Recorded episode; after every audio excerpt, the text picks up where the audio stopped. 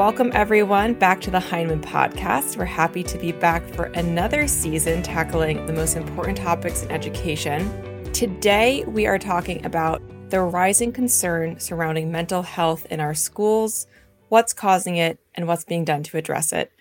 Joining us in conversation is Susan Stearns of the New Hampshire chapter of the National Alliance on Mental Illness, or NAMI. Susan, welcome to the show. Thank you. I'm really pleased to be with you today. Well, we're so happy to have you. Um, I'd love to start with just hearing a little bit about you, your role at NAMI NH, and for folks who are listening who aren't familiar, what does NAMI do as an organization, both nationally and then locally? You know, I am the executive director. I've been in this role as executive director since January. Prior to that, I served as the organization's deputy director, and I've been employed here for the last nine years but I am someone who's been part of NAMI New Hampshire for two decades now, and that's because I have loved ones living with mental illness, and I've lost loved ones to suicide, so it's work that's very near and dear to me. NAMI New Hampshire is a grassroots organization working to improve the lives of all people affected by mental illness and suicide through support, education, and advocacy. Last year, we served 40,000 folks only made possible because of our tremendous cadre of committed volunteers throughout the state, over 200 of them, who provide a host of volunteer led support groups, education programs, many of which are indeed NAMI National Signature programs, such as Family to Family, which is a, a life changing eight week program for families who have an adult loved one living with a mental illness. I've taken it myself, and it truly changed how I interacted with my loved one and helped improve our relationship as well as help me better navigate the system and help them navigate the system. That is a uh, NAMI national signature program, and we're so proud to be able to offer that here in New Hampshire.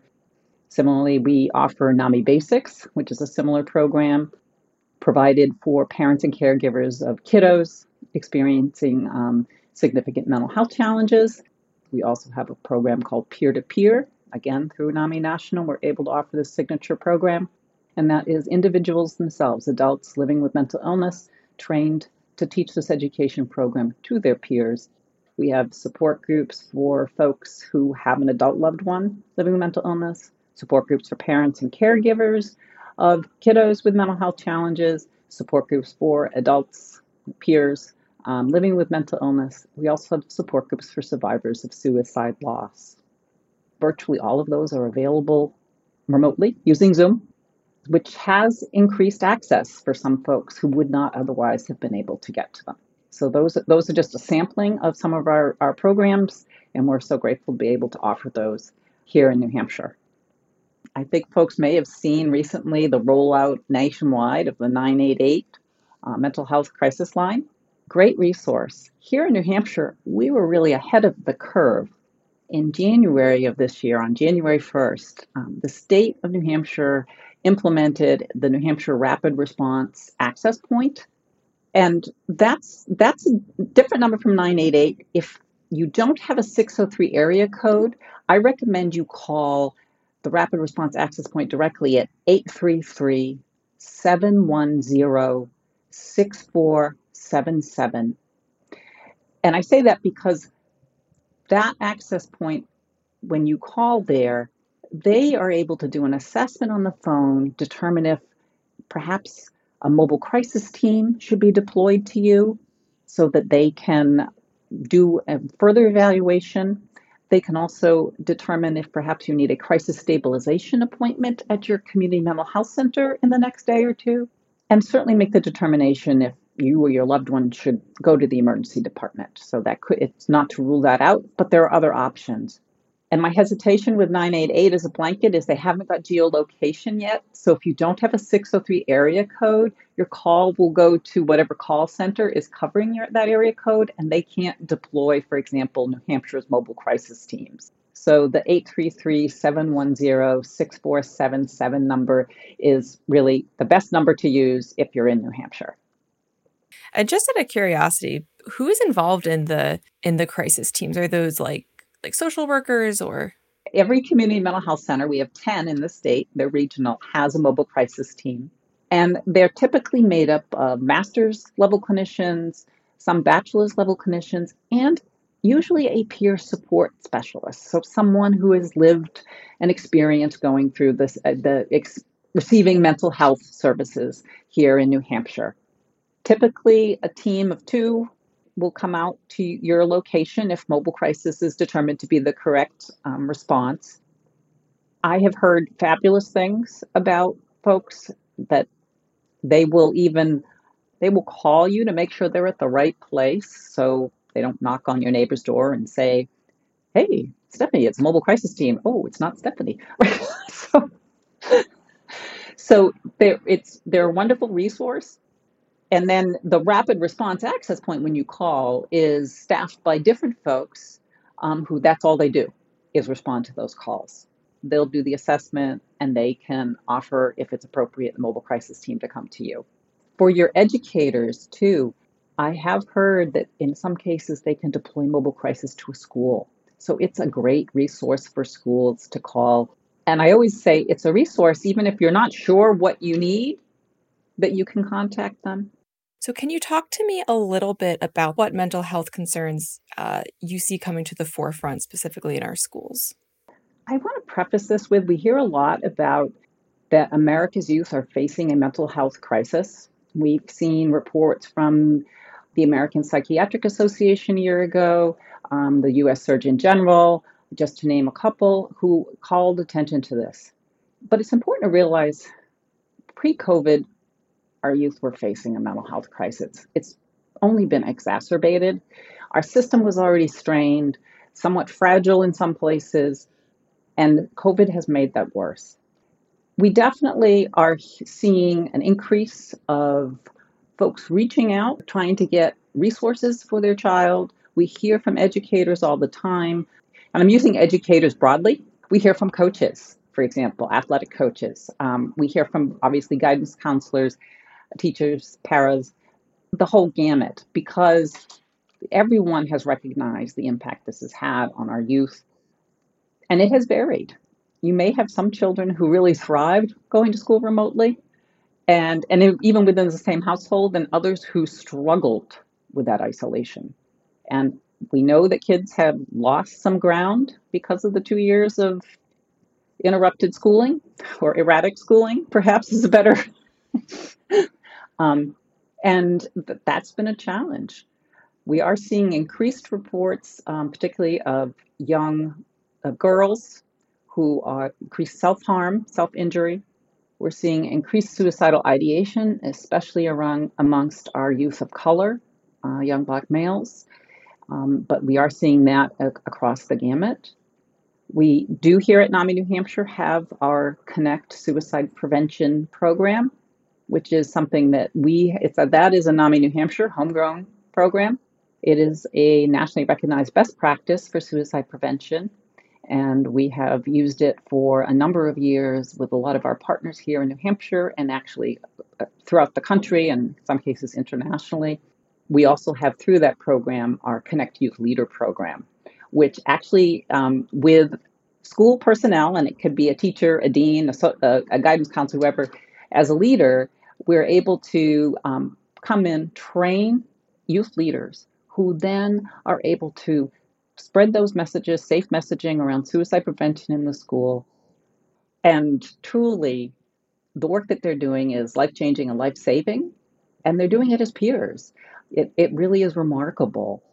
They talk about how the cafeteria personnel, they train them and outreach them, and those personnel have even will say, Thank you. We hear you in the line and the things you're saying to each other, and we don't know how to respond.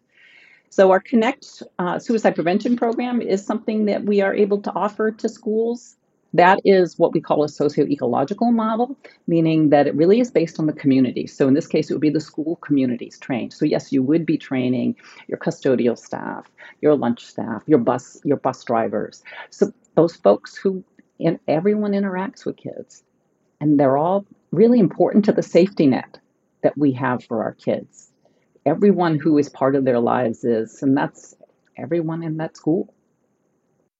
The, the the socio-ecological model you mentioned really struck me. You know, something I've noticed um, over the course of my own life is a real shift in the conversation around mental health and mental illness as a as a private thing, something that's at home, to a much more public conversation. And I was struck when you mentioned, you know, it's that it's not just teachers who are interacting with students and picking up on some concerning things or noticing behavior that is also coaches and cafeteria staff, as you mentioned.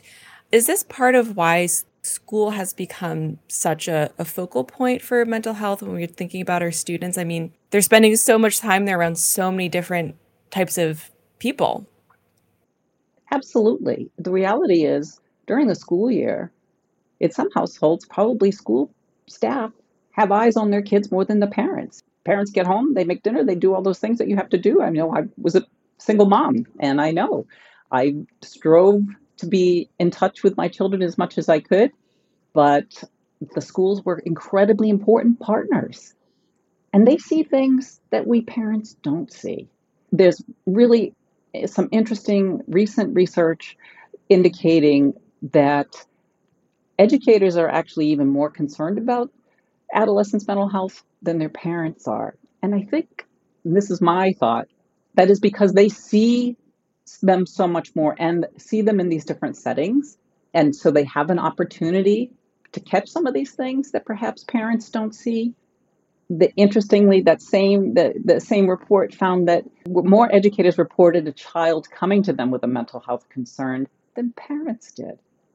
There's a lot of research that shows that that trusted out, adult outside the family is often the linchpin for a child's mental health and that and provides that important safety net or soft place to land or a place our LGBTQIA plus kids a place to test that with before they may have that conversation at home.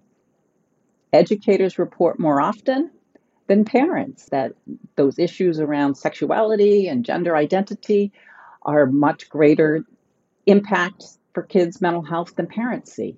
And I think part of that is because often teachers have provided that place or that you can test it out before and see how will this go. And for some kiddos, we know home may never be the place that they can do that, have that conversation.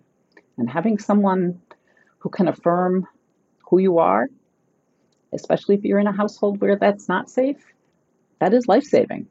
Educators are critical to our kiddos, there's no question. And I realize it puts a tremendous burden on them. And it puts a tremendous burden on them as, you know, we've all gone through this, you know, the pandemic has been like a collective trauma for all of us. But it also has to remind us that our educators, they've gone through the same collective trauma. They are also having to do their take care of themselves, their loved ones, and yet they're still in that role because they've always been our helpers, especially with our kids, right? There's no question it's, trem- it's tremendously difficult. Getting back to where you first started with this, the openness that we're seeing, though, and this has definitely been changing.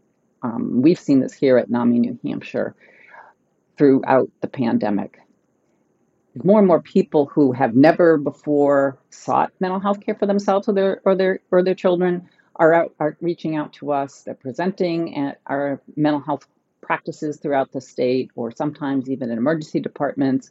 Folks who say, "I've never had to seek this kind of care before," but they're talking about it it is a much more normalized conversation. And I think part of that is because of the collective trauma. that I think for many of us, there's, even if this is not something that we have done, work that we've done, or really had impact in our lives in the past, we can see it's almost like an understand, it's understandable what everyone's gone through that more folks would be struggling, right? That's an opportunity because for so long people have not gotten treatment, not gotten care for their kids or themselves because of the stigma. And if we can bring mental illness and suicide out of the shadows, we can truly improve lives and even save lives. What role are, are young people playing in this? Like you said, um, there has been this sort of collective trauma. And I'm sure that students are really speaking out and being very open with their experiences. Can you speak a little bit to that? There's no question that we are seeing our young people almost leading the way here in as in this work to dispel this stigma and end the discrimination. I think that is in part they're young, right? um, that's always an advantage. Perhaps more willing to take some chances that that older folks might might not. But I think too, they really are recognizing the impact that not just the pandemic has had, but things like climate change. Our young people are so in tune with what is happening in terms of climate change and what how that impacts their futures. And they recognize that that's a significant source of anxiety for many folks, but especially our young folks. Justice issues around race, LGBTQIA issues, ethnicity. Our young people, they're actively working to build the world they want to live in. And they are truly leading the way in many respects with these conversations. We have found that when we work with our youth leaders, they truly step in and lead the conversation. And interestingly, they often, through that leadership, push our educators and our school leaders to be more open and to be more receptive to doing something a different way, perhaps, because it will help people feel better, help people take care of themselves. So I had the opportunity to um, attend a roundtable offered by one of our senators, and there were youth leaders there from a number of places in the state who frankly gave me such a tremendous sense of hope. I am inspired by them all the time. We need to listen to them. They do know what's going on, and we need to give them credit for understanding that. And we need to also allow them to push us to think outside of our box, so to speak. I think we often we hesitate to have some of these conversations because of stigma, because of how we it's societally we have really given the message of you should repress these things or you shouldn't talk about them. And the reality is sometimes you need to step outside of that comfort zone and have those conversations. I'm not going to say they're they're difficult even. They they feel difficult.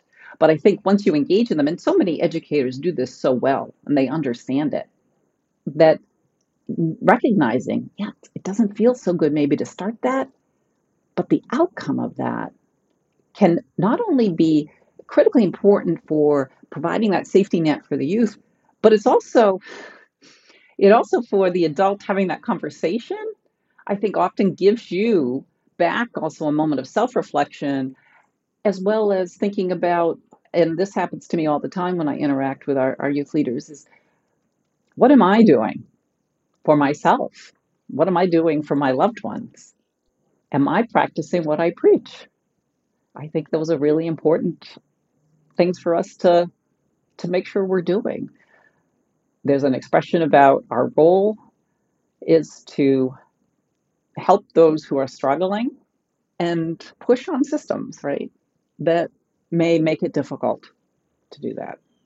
Yeah, absolutely. And I'm so, so happy that you touched on not only the weight of COVID, which, you know, we've we've talked about, but also, yeah, as you said, climate change, sexism, racism, all these other forms of bigotry and structures. And, you know, you're so right. We can we can we can take care of ourselves and each other as much as we can. And I think at the end of the day, that, that that's a lot to carry around. It's a lot to carry around the burden of climate change and a pandemic on top of our daily stressors. And I think that's important to remember because it is a lot. And no one of us should be trying to shoulder those burdens alone. And so having those relationships and those relationships are, you know, they're diverse throughout our lives and how they and how they play out. But recognizing how important that is that even even for the most introverted person and i think a lot of people discovered this during covid i had a lot of introverted friends who were like not that introverted. Um, but even the person who says i'm a diehard introvert still needs to be part of a community and they still need those supports. They may not need as large a community. They may they may not want to have as much interaction on a daily basis for example. But you need that soft place to land one of my children when they were younger and going to see a therapist. I remember the therapist saying, I only worry about kids that have fewer than two friends. That really two friends. It's it's not that one friend is isn't great, but one friend can't always be the only one to support you. So and I thought that was a really good way to think about it. like you can't just expect that one person is going to be able even to support support you. I and I see that in my own personal life. I am lucky to have friends and family. And there are those that I would take one thing to versus another more often. So I think that piece um, on community and building relationships is a beautiful point to wrap up on. Um, you've told us so much about um, these community building programs that NAMI New Hampshire has. Is there anything coming up that you would like to uh, like to plug for people who are listening? One of the things I would be remiss not to mention is that on October 8th of this year, we will have our 20th annual NAMI Walks New Hampshire. This is the state's um, largest mental health and suicide prevention awareness raising event. We are back in person this year. There is also a virtual option, so if folks aren't comfortable with that, they can participate virtually. Share a photo with the hashtag stigma free in the 603 and we'll pick that up on Sunday the 9th on social media and share that. But on the 8th in Concord, we will have our annual walk.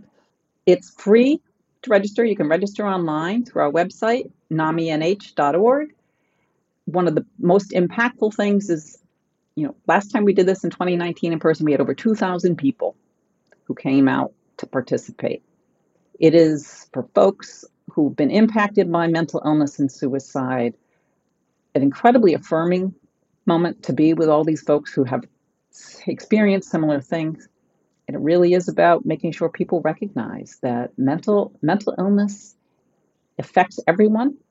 Suicide affects all of us at some point in some way. And we need to make sure that policymakers understand how important it is to ensure adequate services. And I think a lot of your listeners probably will attest to having difficulty they them or with their students accessing those services? This is an opportunity for us to come together and really raise that awareness. Welcome folks. And again you can find out more on our website naminh.org the heinemann podcast is a production of heinemann publishing. It is produced and edited by steph george. Sound mixing by steph george. Our creative producer is lauren audette. And our executive producer is me brett whitmarsh to learn more about the Heinemann podcast, visit blog.heinemann.com. Thanks for listening. Copyright Heinemann Publishing.